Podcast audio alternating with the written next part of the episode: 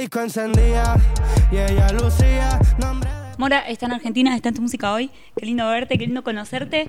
Y tuve la suerte de, de presenciar el show en el Lola. ¿Cómo lo viviste vos? ¿Cómo fue eso? Fue, fue, fue muy explosivo. Explosivo, fue cool en verdad. No me lo esperaba. O sea, eh, estaba un poco nervioso, te lo tengo que admitir. Pues porque nunca había venido, o sea, había venido, pero no a cantar pues un show mío. Pero sí, el recibimiento fue súper genial. Este, y nada, simplemente nos disfrutamos. Uno vivir el show como público, lo estábamos disfrutando ahí desde abajo. ¿Qué se está sintiendo arriba? ¿Qué, qué cosas te pasan por la cabeza? ¿Qué cosas estás sintiendo cuando estás en un escenario? Eh, realmente yo tra yo no sé, a mí como que cuando yo me trepo en un escenario simplemente me da como un blackout de un túnel y eh, simplemente estoy como que como que no estoy en el cuer en mi cuerpo, simplemente estoy pues disfrutándome lo que estoy haciendo. Obviamente cuando ves al público así, pues eufórico y eso, pues te transmiten una energía que pues tú le transmites para atrás.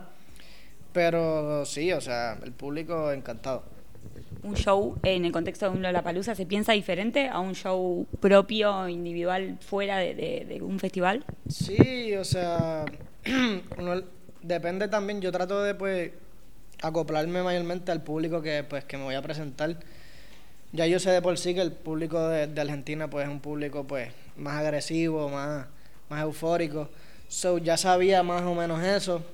Este venía de Chile que también son, son así más o menos intensos. Este y nada, simplemente mi show es, es bien, bien arriba, o sea, tengo muchas canciones electrónicas que pues ponen a la gente a brincar y eso, que también me, me favorece que, que el público sea así, porque no, tampoco es que es cool tú cantar una canción que estás brincando tú y el público está así, ¿me entiendes? No, no, no es una buena experiencia, pero así que realmente todo fluyó perfecto. Ahora, cuando eh, tenés una gira súper larga por delante, muchísimas fechas ya programadas, cuando tenés que enfrentarte al nuevo público, ¿se vive diferente? ¿Hay como un cierto miedo, algo distinto?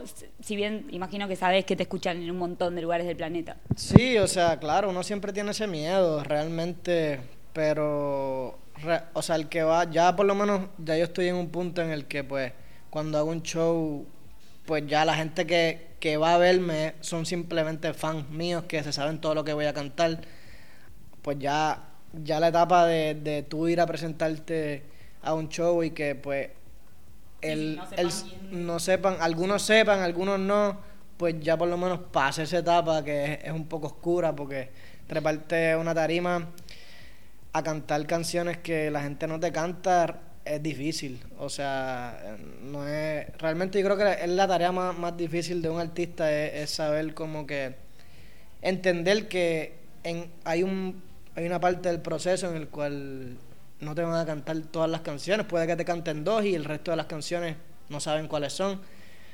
Es saber bregar con eso y no y no deprimirte porque no te cantaron tal canción, es simplemente entenderlo. Y pues ya gracias a Dios pasamos eso. Este, y ya pues cuando voy a un show, pues ya la gente que, que está ahí pues va a verme a mí. Este, y pues es diferente. ¿Y cómo se vive hoy el éxito, el, el- todos los carteles de, de sold out que, que vas colgando en cada una de las fechas que vas poniendo, la recepción que tienen cada una de las canciones que vas sacando? No, sí, o sea, yo trato de ni pensar en eso mucho realmente, trato de simplemente, si lo que estoy haciendo me ha funcionado, eh, trato de seguir haciendo lo mismo, o sea, simplemente haciendo música, este, y mientras la gente le siga gustando lo que estoy haciendo, voy a seguir haciendo lo mismo, no tengo por qué cambiar el, el formato. Se la pegó al gatito y no fue intención. ¿Y cómo haces hoy música? ¿Cómo es el proceso creativo para vos? Mm, Depende de muchas cosas, o sea, puedo levantarme y mientras me baño me sale una melodía y cojo el teléfono y la grabo y después me voy para el estudio y la pues la formalizo más. Este, o puedo ir para el estudio y empiezo a hacer algo de cero. Depende, todo depende del mood, de donde esté, con quién esté, este, lo que esté pasando en mi vida en ese momento también. No te puedo decir como que ah, esto es lo que yo hago para hacer música porque no hay un proceso oficial. Simplemente trato de no, de no forzarlo. Cuando, cuando siento que tengo que hacer música, voy y la hago. Y cuando me levanto y no quiero hacer música, simplemente me quedo en mi casa y ya. Disfrutando. ¿Y de qué disfrutas fuera de la música? Ir la playa mucho. O sea, vivo en Puerto Rico, eso tengo playa por todos lados. Este, de, de pequeño, pues mi familia es playera también. Este, así que yo creo que la playa y estar así en lugares como que de naturaleza, que yo me levante y pues no sea una casa blanca así completa eh, de hospital, que tener, tener por lo menos un arbolito o algo, esas cosas así me gustan, me hacen sentir pues más en un lugar más hogareño. ¿Soñabas con todo lo que está pasando hoy? No. No. no, no, o sea, realmente no, jamás me imaginé que esto estuviera pasando, si te soy bien sincero. Pues realmente al principio yo no, yo empecé produciendo, este, y empecé produciendo porque yo no quería, o sea, me daba mucho, mucho miedo, mucha ansiedad el hecho de, de, ser, de ser reconocido, ¿me entiendes? Y salir a un lugar y estar comiendo en un lugar y que pues estuviera todo el mundo mirándome así, eso me, aterraba. So, empecé produciendo hasta que pues empecé a producir y, y empecé a mandarle pistas a otros artistas y cuando me mandaban las canciones para atrás no era lo que yo estaba esperando, entonces yo soy una persona que soy bien místico para pues todo lo musical y me gusta estar en control de la situación y el hecho de no poder estar en control de esa situación y que estuvieran utilizando pues mis producciones para hacer algo que realmente no me complacía a mí, pues no me gustó. Y pues llegó un día que dije, en verdad yo lo voy a hacer yo y ya. Lo voy a hacer yo y, y me puse a eso. Empecé, obviamente cuando no tenía, no había nada, pues tenía que hacer yo todo, tenía que grabarme yo, tenía que hacer la pista yo, era más complicado. Este, pero yo pienso que eso fue algo también que, que me ayudó a, pues, ahora pues ya no tengo que hacer eso. Ya tengo, tengo una persona que me graba, tengo mis productores que me ayudan con las pistas, so es más fácil. Pero a la misma vez el, el hecho de haber pasado por eso, pues me ayuda en que ya sé lo que quiero, sé, ok, mira, haz esto, tú haz esto, haz esto, y ya pues me ahorro mucho tiempo. Y antes, pues en vez de hacer una canción diaria, dos canciones diarias, ya pues con todo el tiempo que me ahorro, teniendo a toda esa gente que me ayuda, pues ya puedo hacer tres, cuatro, cinco canciones en un día, que obviamente es mucho mejor. ¿Y cuándo te diste cuenta que estaba pasando? Que estaba sucediendo, que la habías pegado y que ya, ya estabas. Eh, yo creo que cuando, cuando empecé en Puerto Rico, a, yo hice como que, no un tour, porque no era un tour, era simplemente en Puerto Rico, pues, o tú o cantas en el Choliseo, o cantas en el Coca-Cola, o cantas en las discotecas. Y pues cuando empecé a cantar en las discotecas, que vi que la gente estaba cantando mis canciones, era, fue como que chocante pero realmente el, el momento en que dije como que, ok, está pasando, esto está pasando, fue cuando pues salí de Puerto Rico y, y vi como que, ok, esta gente, yo estoy en otro país y porque esta gente está cantando mis canciones, ¿me entiendes? Yo creo que ese fue el momento en el que dije, ok, esto está pasando.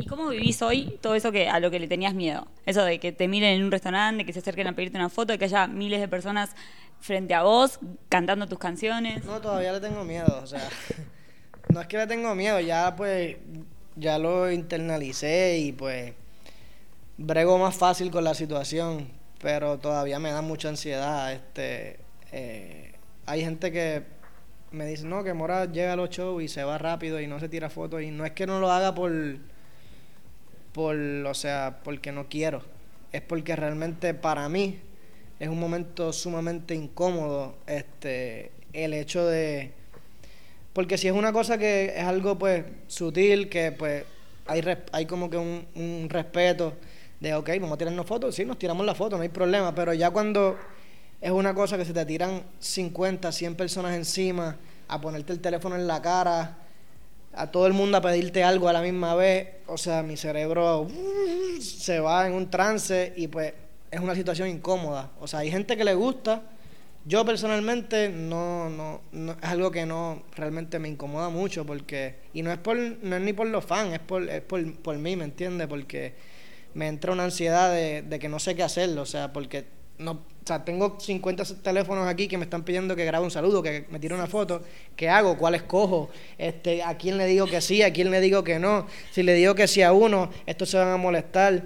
So, no sé, eh, me da mucha ansiedad, mucha ansiedad, pero ya poco a poco pues hemos, hemos empezado a bregar con eso y, y pues a, poco a poco he, aprendido a, a, bregar con la situación. ¿Y qué es lo más lindo hoy de tu carrera, de este camino que elegiste?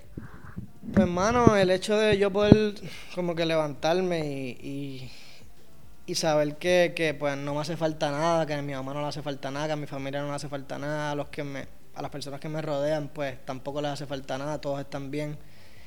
Esa presión que uno tiene pues cuando está empezando, que no sabe si se te va a dar, eh, literalmente pues no tienes dinero, so, estás literalmente apostando y gastando un tiempo que no vas a poder recuperar, que quizás llegues a los 26, 27 y no te funcione y tú digas, ay, ¿qué yo voy a hacer con mi vida ahora? ¿Cómo me busco la vida? Pues el hecho de que yo me pueda levantar y decir como que, eh, ok, mi trabajo es algo que me gusta y pues que puedo hacer dinero de algo que me, que me divierte.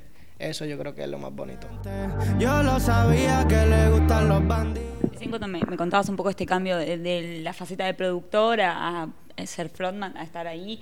Eh, me, contabas tus miedos y todo lo que te llevó a hacerlo. Y pensaba, por ahí arrancaste, me decías vos, sin, sin imaginar todo lo que iba a suceder hoy. Hoy hay, hay sueños, se, se renovaron un poco todos esos objetivos, hay como nuevas metas. Sí, obviamente hay nuevas metas, pero si te soy bien sincero, no, no me gusta ni pensar en eso. O sea, no sé, soy una persona que piensa que cuando uno piensa demasiado las cosas, no se dan. So, trato de simplemente disfrutarme lo que me está pasando y lo que venga, que venga y lo que no, pues no, y no, para no desilusionarme, ¿me entiendes? Y como que pensar que, ah, quiero, quiero llegar a, hacer un luna, ¿me entiendes? Y que de momento, pensarlo, pensarlo, pensarlo y que de momento no pase, desilusionarme, como que prefiero no hacerme ilusiones y ya, y simplemente disfrutarme el proceso. Ahora, hablando no tanto de, de, tan a futuro, pero sé que sé que vas a venir al país nuevamente este año. Contame un poco cómo sigue este 2023 para vos. Nada, o sea, por acá, por Argentina, en octubre 1 venimos para el Luna. Este, y pues en cuestión de, de, lo musical, yo voy a seguir sacando música. No he sacado nada todavía, pero este, voy a empezar a sacar música ahora. No sé si saque un disco, no te puedo decir 100% seguro qué va a pasar, pero puede ser. Este, pero por ahora estoy enfocado en seguir haciendo música y, y divertirme. Nosotros vamos a estar ahí muy atentos a todo lo que pase con vos. Gracias por la nota y que sigan los éxitos. Sí, gracias a ustedes, gracias a ustedes.